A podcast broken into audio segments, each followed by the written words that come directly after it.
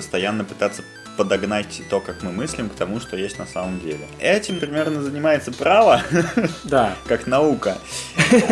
Поэтому 29 февраля мы сегодня обсуждаем в юридическом подкасте. Да, я предлагаю назначить 29 февраля днем несовершенства законодательства.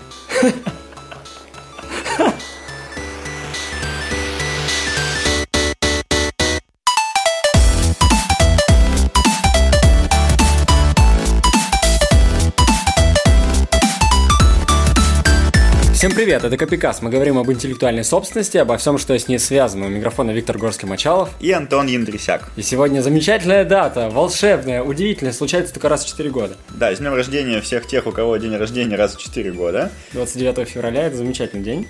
В нем есть какая-то мистика. Потому что он, вот ты живешь, живешь из года в год, и такой, ну, 28 дней февраля тут раз, и раз в 4 года наступает год, в котором 29 дней. А потом ты начинаешь разбираться, как это на самом деле работает, и понимаешь, что високосным годом считается в некоторых календарях не просто каждый четвертый год, а каждый четвертый год и год, в который типа столетие заканчивается, или наоборот не считается. В общем, я опять запутался, но, короче, э, история в том, что в григорианском календаре как-то отлично от юлианского считаются високосные года.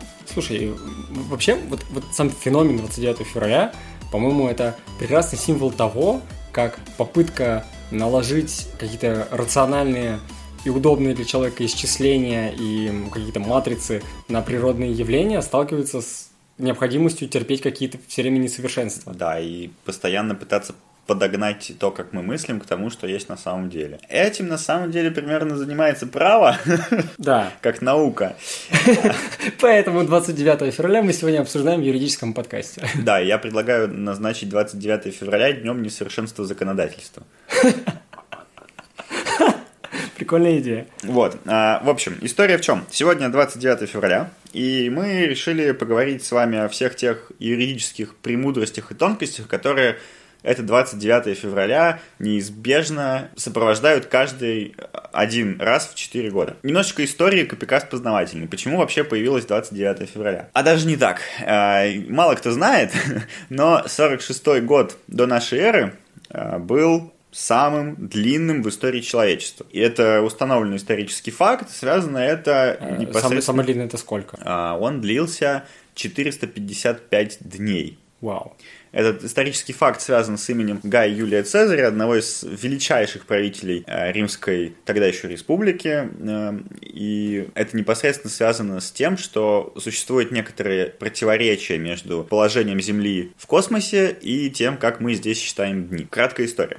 Э, Гай Юлий Цезарь значит, захватил к 46 году некоторую часть э, Египта, подсмотрел у египтян календарь и понял, что та система, которая есть в Римской республике при нем, что все римляне живут по лунному календарю, у них 12 месяцев как э, положений Луны на небе, и, соответственно, каждый месяц длится 28 дней, и выделяется еще дополнительные 10 дней в году, которые распределяет некое ответственное за них лицо, обладающее полномочиями, то есть политик или чиновник. И Гай Юлий Цезарь, он долго думал, понял, что эта система, мягко говоря, несовершенна, потому что позволяет как-то коррупционировать, там, в общем, распоряжаться днями как угодно, и, в общем, ему это все надоело.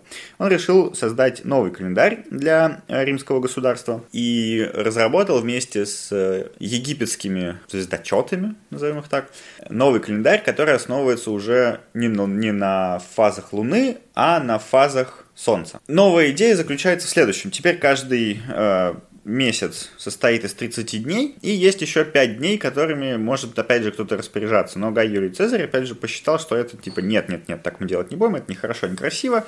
И эти 5 дней раскидал между месяцами. Для удобства, а также в связи с поверьями, в феврале было оставлено 28 дней, потому что э, этот месяц у римлян считался месяцем несчастливым. Почему? Я не знаю, я не жил в то время, к сожалению, но вот было такое поверье, что февраль это несчастливый месяц, поэтому ему решили оставить 28 дней, чтобы он быстрее закончился, типа, и до свидания. Очень удобно. А почему было бы вообще не убрать февраль? Хороший вопрос.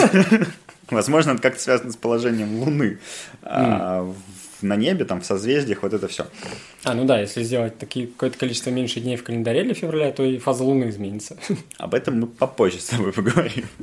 Вот. И э, в итоге получилось, получился тот календарь, который есть у нас сейчас. Но опять же, появились астрономы и такие э, говорят, вы знаете, на самом-то деле, на самом-то деле год подлиннее, потому что Земля делает оборот вокруг Солнца не за 365 дней, как вы тут календарь свой нарисовали, а за 365 дней и 214 или 241 тысячную дня. Пришли астрономы, э, астрономы и говорят, вот делайте что-нибудь с этим. Ну, в итоге э, решили, что раз в 4 года в феврале будет 29 дней, чтобы эту неточность скорректировать. Так появился юлианский календарь.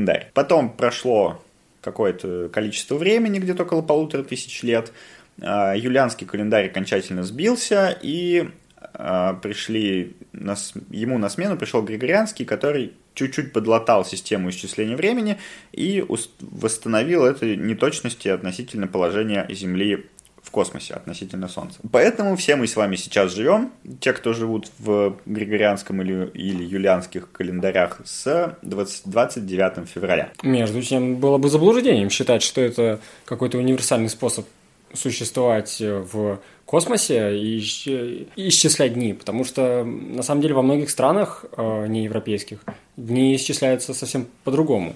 Например, мы в нашем телеграм-канале Games of Brands э, как-то скидывали ссылку на товарный знак тайландский, который зарегистрирован, если я не ошибаюсь, в 3000 каком-то году. Или 2548 или... Да, да. В общем, ну, короче, в будущем. Спустя несколько веков. Вот. И так, так указано в реестре, и просто потому что Таиланд живет по своему буддийскому календарю. Да, и точка, точка отсчета у них, соответственно, другая. Если весь западный европейский мир живет от э, предполагаемой даты рождения Христа, ни одного выпуска Копикаста без Христа, то, соответственно, есть какие-то верования религиозные, народы, э, которые отсчитывают время от другого момента. Как в России, например, до Петровской отсчитывали время не от рождения Христа, а от сотворения мира. И к приходу Петра к власти там был что-то около 6400 какой-то год. И ничего, нормально существовали. И как-то спокойно все было. Ну, все равно есть некоторая проблема, ведь э, в условиях, когда, опять же, с этими реестрами товарных знаков, этими реестрами пользуется весь мир, потому что торговые отношения, международные, вот это все, юридические какие-то конструкции, и это неудобно каждый раз конвертировать даты. Но ведь ты не должен даже конвертировать на самом деле даты, потому что когда ты приходишь, например, на рынок Таиланда, ты понимаешь, у меня здесь 2500 какой-то год, и я должен относить это вот туда. Да, тебе неудобно, потому что ты привык к тому, что в твоей, в твоей жизни год 2020, а у Э, ребят время немножечко подальше ушло, но ты должен к этому привыкнуть, потому что это нормально, это как минимум часть государственного суверенитета, устанавливать на своей территории, какой этому государству взбредится календарь. Э, это понятно, просто было бы приятно помечтать о том, чтобы во всем мире действовал один и тот же календарь. И вот, насколько мне известно, я вот, не работал никогда в банковской сфере, но я читал, что банки часто поскольку они еще более связаны с международными отношениями, постоянно какими-то международными транзакциями, они, в принципе, не обращают внимания часто на какие-то э, местные календари и руководствуются вот этим универсальным григорианским европоцентрийским календарем. Вот. Э, и, и, и я бы сказал, вот, например, в Индии, насколько я знаю, там э, есть какой-то тоже свой местный индийский календарь. Там, вот по этому календарю, там сейчас 1941 год. Вот, если очень хочется вернуться в 1941 кому-нибудь, добро пожаловать в Индию. Вот. Но он как бы есть, но все равно официальные всякие вопросы, они э, решаются исходя из григорианского календаря. Ну да, и на самом Потому деле... что было бы неудобно. И в этом, в этом смысле очень интересно, что во всем мире же празднуется Новый год. Я, конечно, боюсь ошибиться, но мне у меня складывается ощущение под каждый Новый год, когда ну, там, в новостях, например, или еще где-то я вижу фотографии из других стран, складывается впечатление, что в 2020-м все, весь мир празднует наступление 2020 года, вне зависимости от того, что у них там 1941, например, сейчас. И это тоже так странно, и, наверное, это очень интересно с точки зрения антропологии, с точки зрения какого-то, не знаю, истории расселения людей, но мы здесь не для этого. Мы здесь для того, чтобы поговорить о том, какие юридические тонкости и э, перлы существуют в связи с 29 февраля. И вот мы с тобой обсуждали до, до записи подкаста, и ты был очень возмущен существующим неким неравенством.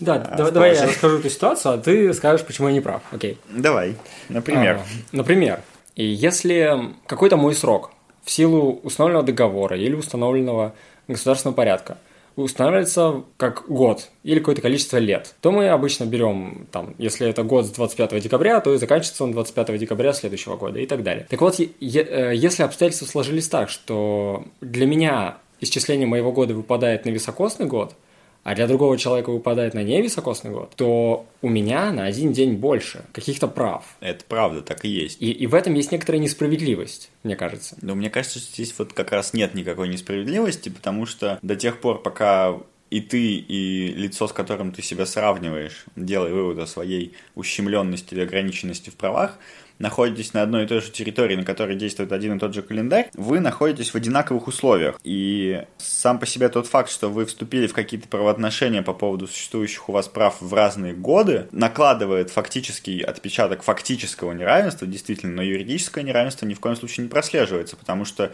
если бы ты был на его месте, а он на твоем, то есть, ну, предположим, если бы вы поменялись местами, то э, существующее фактическое неравенство осталось бы, а юридическое не образовалось бы, потому что он в високосный год не получил бы короче срок охраны своего права или в невисокосный не получил бы длиннее срок охраны. Возможно, я говорю очень сложно.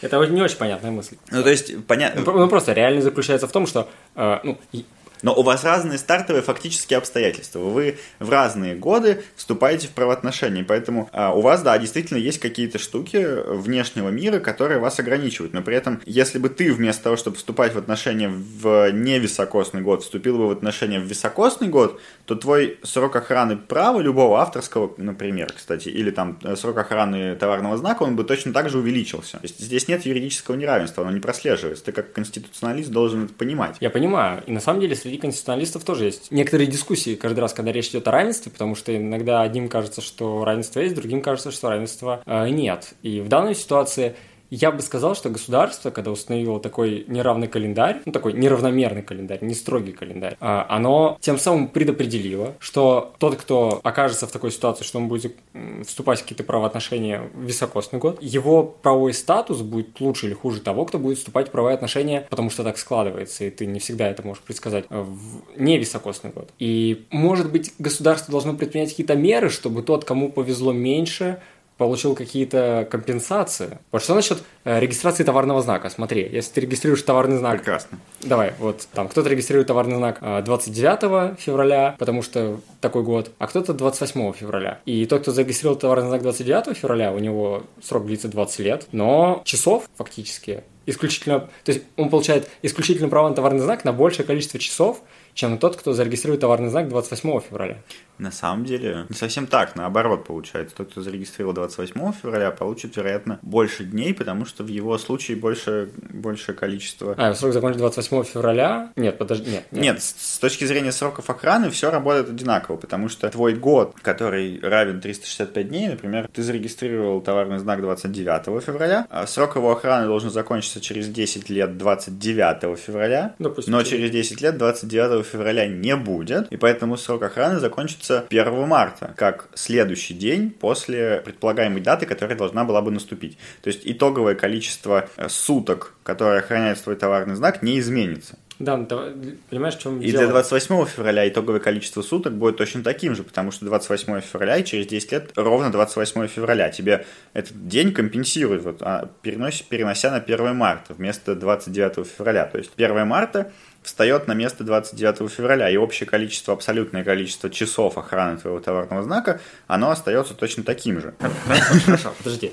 Давай с патентами, хорошо. Нет, нет. С патентами понятнее. Там 20 лет срок охраны при условии оплаты пошлин. Вот. И с патентами, а, поскольку 20 накругло делится на 4, у тебя получается ровно 5 високосных циклов, а, в которые, соответственно, опять же, не меняется абсолютное число дней охраны твоего товарного знака. То есть с точки зрения сроков охраны нет никакого даже существующего фактического неравенства а в случае существования 29 февраля. Есть один случай, один случай, который а, можно себе представить, когда в связи с добавлением одного дня в календарь а, появляется фактическое неравенство сторон, ну, которое мы можем себе как бы представить. Представим себе, что я занял у тебя тысячу рублей допустим. На год. Ничего себе. Да, а, например. И я эту тысячу рублей, ну, типа, я ей пользуюсь. Если я занял ее у тебя в год предшествующий високосному, то есть, например, с 1 марта по 1 марта, да, то у меня пройдет ровно 365 дней, и я смогу твоими деньгами пользоваться 365 дней.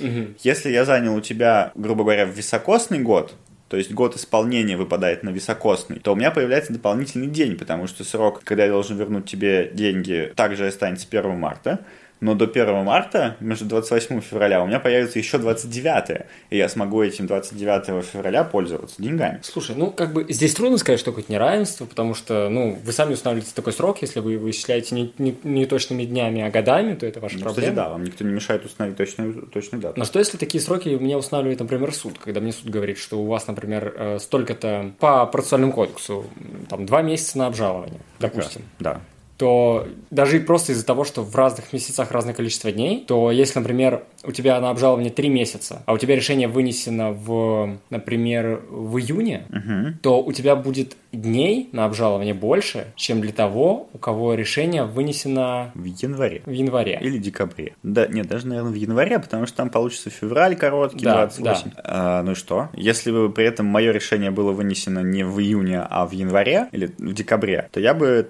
точно так же получил бы более короткий в абсолютных числах срок на обжалование. Где тут неравенство это, собственно? А в том-то и неравенство, что разные люди получают разное количество дней на то, чтобы обжаловать то решение, которое им, на них вывалило государство. Это не неравенство. Эти, эти разные люди в одинаковых условиях получили они бы одинаковое количество дней. Они не в одинаковых Люди никогда не будут в одинаковых условиях. Но они должны Формальное быть в этом равенство, смысл, в этом смысле. Формальное равенство Подож... отличается от фактического. Подождите, В том-то и дело, да. Это, это прекрасно понять. Так ты не порочишь эту идею. Фактическое равенство это, это ну, неизменный давайте, атрибутив реальности, давайте который мы пытаемся сгладить выносить с помощью в июне. права. Давайте мы будем все решения судов выносить только в июне. А Тогда не... у всех будет одинаковое количество Это времени. очень дурацкое решение проблемы, можно много Зато других... очень равные. Все ну, ставятся в абсолютно одинаковые Это здорово, условия. но можно более изящное решение придумать. Например, при вынесении решения суд может считать количество дней так, чтобы независимо от того, когда он выносит решение и для кого он выносит решение, количество дней на обжалование всегда было одинаковым для всех. Но... Если закон постав...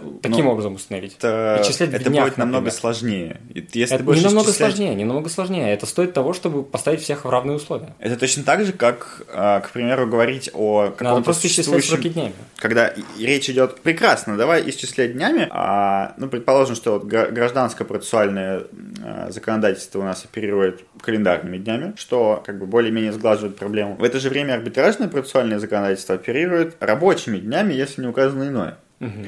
А это, вот это, вот это сущее неравенство. Потому что, когда арбитражный процессуальный кодекс устанавливает, например, срок на обжалование в 15 рабочих дней, и эти рабочие дни, например, выпадают, на, выпадают на январские праздники или на май, у тебя появляется до двух недель дополнительного времени, потому что время-то не идет, грубо так говоря, на про... праздник. Так видишь, в чем проблема? Когда мы говорили предыдущий пример, когда речь идет о том, что в месяце 31 день или 29 дней, тут увеличилось реальное количество рабочих дней. И э, у нас было разное с тобой количество рабочих дней. А когда мы говорим про праздники, то предполагается, что праздники мы не работаем. Главное, чтобы у нас количество рабочих дней совпадало. То, что у тебя больше выходных, ну, ну, в смысле, в, именно в этот период. Сам... Это как бы не проблема. Самая проблема в этом, тогда в самое неравенство попадают лица, а, по, по чьим делам принято решение во второй половине декабря. Потому что во второй половине декабря у тебя начинает течь срок месяц на обжалование в апелляцию, Угу. И половина месяца из этого не рабочая. Это же кошмар. Твои юристы просто не могут работать в это время, потому что они тебе говорят, у нас профсоюз, и мы не будем работать по выходным. А ты такой сидишь, блин, напишите мне кто-нибудь кассационную жалобу, мы не успеваем.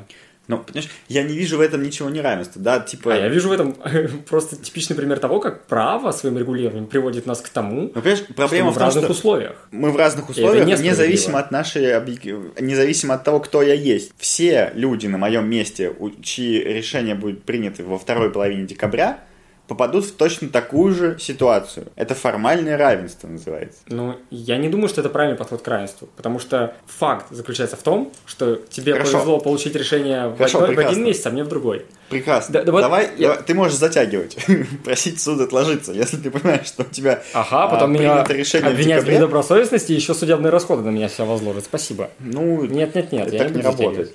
Смотри, к а, сожалению. Давай, давай хорошо обсудим. Если мы понимаем, что есть какая-то проблема такая в э, создаваемом фактическом неравенстве в результате какого-то несоответствия, даже не, как я в самом начале сказал, несовершенствования законодательства, mm-hmm. Чей праздник мы будем теперь каждый день, каждый год. Э, каждые 4 года. Каждые 4 года, да отмечать 29 февраля. Так вот, э, это несовершенство законодательства может сыграть нам на руку на самом деле, в Это некоторых правда. случаях. И мы можем, например, про то же самое судебное обжалование говорить следующее, что э, срок считается исполненным. В частности, да, есть такая юридическая фикция о том, что если ты сдал документы в последний день срока почтовую организацию, До полуночи. успел. до полуночи, да, в любое время, вне зависимости от того, что суд уже не работает. Например, там, в пятницу предпраздничный день, у них рабочий день там до трех, а ты можешь сдавать до полуночи. Типа это будет считаться. А точно так же ты Подожди, то есть если суд закрывается, э, например, в пятницу в 5 вечера, а я в пятницу в 23.59 сдал на почту письмо, то считается, что я отправил письмо в суд вовремя. Да, Ага. отлично, зафиксировались. И в, этом, в этой связи представляется, что ты можешь, находясь, например, в Красноярске, или даже, даже, даже не так, давай прямо пойдем в крайности, находясь в Петропавловске-Камчатском, в непосредственной близости к линии перемены дат, которая проходит в Тихом океане между где-то там в Беринговом проливе и вниз, ты можешь опоздать в срок, Тво- твои сутки закончатся, которые действуют в Петропавловске-Камчатском, но при этом у тебя будет еще дополнительное время на то, чтобы позвонить своему другу, который находится где-то на Аляске, и попросить его сдать твое исковое в почтовую организацию. Таким образом, из-за э, разницы в часовых поясах у тебя получается практически дополнительный день на то, чтобы подавать какие-то э, жалобы в суд, например. Ну или исполнять каким-либо образом свои обязательства, потому что для исполнения обязательств точно так же действует такая же фикция про почту. Это же гениально. Каждый раз, когда я буду не успевать подать кассационную жалобу вовремя, я просто буду звонить своим более западным коллегам, писать им срочно сообщение. Вот не могли бы вы сейчас ходить на почту за определенное вознаграждение? Они за это вознаграждение идут на почту, и суд должен будет признать, что сдано на почту э, в- именно в эту, в эту дату. Да, Это же замечательно. Это, правда. А, а учитывая, что есть большое количество почтовых международных э, конвенций, которые говорят именно о почтовых службах и о их какой-то унификации и согласованности работы, мы можем говорить, что под почтовой организацией очевидно подразумевается не только Почта России, например. Потому что отделений Почты России на Аляске нет. Кажется, здесь еще один повод говорить о неравенстве. Почему? Наоборот же. А, и Что если мы с тобой оба Мгм. судимся в суде по индивидуальным правам в Москве, Прекрасно. но живем в разных регионах России? Это, кстати, прекрасный пример. Он э, может прослеживаться не только в почте. Я хотел как раз к этому перейти. А, Есть прекраснейшая, абсолютно удобная, невероятно завостренная в будущее киберпанковская система «Мой арбитр», Вау. да, которая позволяет подавать документы в электронном виде в суд. Еще бы кто-нибудь додумался уже, наконец, оцифровывать все поступающие документы, делать цифровое дело, чтобы не надо было из Петропавловска-Камчатского летать в суд по интеллектуальным правам для ознакомления, но мы до этого дойдем, думаю, доживем когда-нибудь. Вот. И эта система «Мой арбитр» работает по московскому времени. То есть, находясь в Петропавловске-Камчатском, у тебя есть дополнительные 9 часов, а это как бы чуть больше рабочего дня, на то, чтобы загрузить документы в систему «Мой арбитр» вовремя. А если ты находишься в условном Калининграде или Париже, или, прости господи, Лос-Анджелесе, Прощаю. У тебя получается меньше времени на то, чтобы загрузить документы в «Мой арбитр». Ведь это проблема. Ну, я- ну, да. Вот здесь, кстати, можно говорить о юридическом неравенстве каком-то, потому что... Хотя нет, если бы я находился в Петропавловске-Камчатском, у меня точно так же было бы плюс 9 часов, поэтому вряд ли. Но, но, проблема есть. Более, кстати, вот эти все штуки, связанные с часовыми поясами, можно отлично использовать, чтобы путешествовать во времени и приобретать те исключительные права, э, которые потом будут удивлять по-настоящему. Вот, например, была же ситуация, и регулярно происходит такая ситуация, когда появляется какой-то новый мем, какое-то словечко или что-то еще, э, там, например, эм, Fridays for Future, или, например, Трамп написал слово, слово «кофефе» в своем твиттере, оно стало довольно популярным, или, э, или хорошо, более простой пример, давным-давно, еще до появления Копикаста, а, был такой у нас пример, да и сейчас есть. Короче, Дмитрий Медведев, а, Сейчас уже нет. да, да, это был... В те времена, когда у нас премьер-министром был Дмитрий Медведев, он как-то говорил, вроде бы, если не ошибаюсь, это ведь он был, про русян. Да, это был... Ну, там... Это на самом деле был не он, но все приписывают фразу ему. Вы можете послушать по этому поводу выпуск Квикаста, который был как-то про Русяна. При Медведеве еще. Да. Вот. И Как быстро То меняется. есть кто-то произносит слово, оно быстро вирусится, становится очень популярным, и поэтому оно, на самом деле, если пол- получить на него исключительные права, стоит каких-то денег. Поэтому обычно все спешат, а, ну не все, а сам предприимчивые, а, зарегистрировать товарный знак в качестве этого, в виде этого обозначения. И в случае с Трампом была такая проблема, что заявителям отказали в регистрации товарного знака Кафефи, о чем мы тоже говорили в Копикасте, потому что сказали, ну вот вы подали заявку на это обозначение, а оно, знаете ли, это обозначение, оно, оно как бы мем, и, в общем, оно не имеет различительной способности, потому что такой распространенный хэштег уже, поэтому, в общем, мы не можем оценить это как э, Э, охраноспособное обозначение. Охраноспособность обозначения оценивается на дату подачи заявки. Благодаря разнице в часовых поясах, э, мы, когда услышали, как э, Трамп говорит Кафефе или Дмитрий Медведев говорит Русиана, мы подаем заявку на регистрацию этого обозначения в качестве товарного знака в другой стране, где часовой где благодаря часовому поясу еще не наступили эти сутки, как у нас. Угу. Регистрируем там свое обозначение, через мадридскую систему, сохраняя эту дату приоритета, потом приобретаем права на этот товарный знак в России. Да. И, и... и несмотря на то, что Роспатент проводит свою экспертизу, он не может отказать в существующей различительной способности в связи с вхождением во всеобщее употребление, поскольку во всеобщее употребление это слово вошло позднее. На следующий день на после следующий даты день. подачи заявки. Это гениально. Это... Ну и на самом деле, эм, чтобы все эти вещи, которые существуют, вот это юридическое неравенство, несовершенство регулирования, возможность как-то манипулировать временем и путешествовать в прошлое, а она решается на самом деле очень простым методом. Как только мы вводим законодательно во всех странах, ну или хотя бы во всех странах, которые вступят в соответствующую конвенцию, или, не знаю, во всех странах-членах ООН, вводим, а, единый для всего мира стабильный календарь, угу. который на самом деле может существовать, и в этом нет ничего плохого, потому что, ну, соберется группа астрономов с математиками и скажет, ваш календарь врет каждый год на четверть дня. Какая разница мне? Мы вправе всегда врем. Вот именно, какая разница мне как человеку, что в этом году 1 января у меня солнце, Земля находилась на таком-то азимуте относительно Солнца, а через сто лет будет на другом. Мне все равно. Ну, честно ну, например, говоря. тебе все равно. На самом деле, когда э, астрономы пытаются придумать, и они не раз придумывали э, новые такие замечательные универсальные стабильные календари, в которых к таким календарям обычно предъявляются два рода требований. Во-первых, чтобы а, они выглядели красиво, например, в каждом месяце одинаковое количество месяцев, в каждом году одинаковое количество дней. В идеале, чтобы, например, 25 февраля любого года это всегда был один и тот же день недели, например, понедельник. Это, кстати, не очень удобно, потому что у кого-то в день рождения всегда будет воскресенье, а у кого-то в среду. Обидно. Это обидно, правда. Вот, но э, зато сколько нюансов при бухучете, в юридических вопросах, в банковских вопросах. Это как когда далее. в советское правительство молодое пыталось э, как-то поменять календарь. Да, в 29-30 вот эти... году вводили, да. пытались.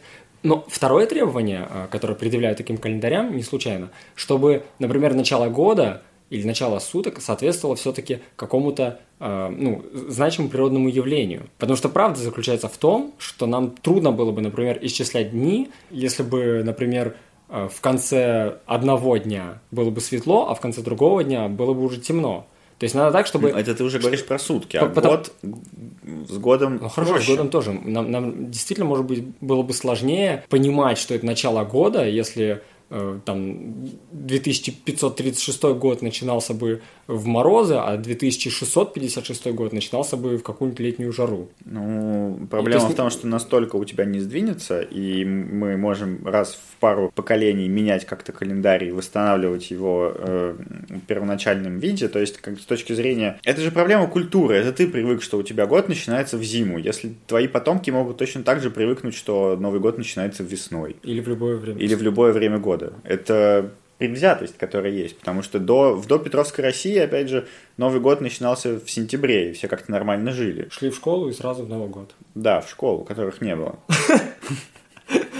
И еще второе, этого, второе э, предложение, которое есть, это установить э, во всем мире единое время, которое, в принципе, уже есть. У нас есть стандартное время. Время в море считается по-другому, время в космосе считается по-другому, время в, на Южном Северном полюсе считается по-другому. Но э, у нас есть некое гринвичское время, от которого, которое признано стандартным по большей, в большинстве стран мира. И можно распространить это время на весь мир. То есть это же опять исключительно проблема культуры в том, что ну... ты хочешь просыпаться в 8 утра. Ты хочешь просыпаться тогда, когда встает в солнце, а при этом сколько твои часы будут показывать? 8, 5, 12 или, э, не знаю, 7 вечера, большой разницы для тебя в этом, наверное, не будет, если ты привыкнешь. Говорю, я, я про это говорю, что как бы нам удобно говорить, что там завтра в 8 собираемся, например. Или там такого-то числа в 8, там, давай, там через несколько месяцев в это число соберемся в 8 утра. И мы как бы, когда говорим 8 утра, мы сразу понимаем, что это как бы, ну, вот после того, как мы поспали. Мы ну, ты поймешь. А э, точно так же, если а ты установишь стандартное раз... время, ты поймешь, что 8 утра теперь для тебя это ночь. Ты просто, ну, находясь в Москве, ты просто, а, грубо говоря, понял, сдвинешь свои часы на 3 часа. Ты привыкнешь к новым цифрам, и ты не будешь видеть какой-то большой проблемы в том, что ты э, просыпаешься не в 8, а в, в 5. Или не в 8, а в 12. И в этом смысле опять э, юристам, которые хотят нормально настроить регулирование, мешают какие-то математики и астрономы. Вот, на этом... Так себе вывод. Ну, хорошо. Отличный вывод, я считаю. Оставляйте комментарии, ставьте оценки, подписывайтесь на нас в телеграм-канале Games of Brands, на Кастбоксе, в Apple Podcast, в Spotify, на Яндекс.Музыке и вообще на любых платформах, где найдете наш подкаст. Пишите нам, будете ли вы праздновать День несовершенства законодательства через 4 года. И слушайте нас, оставайтесь с нами, и всем пока. Всем пока.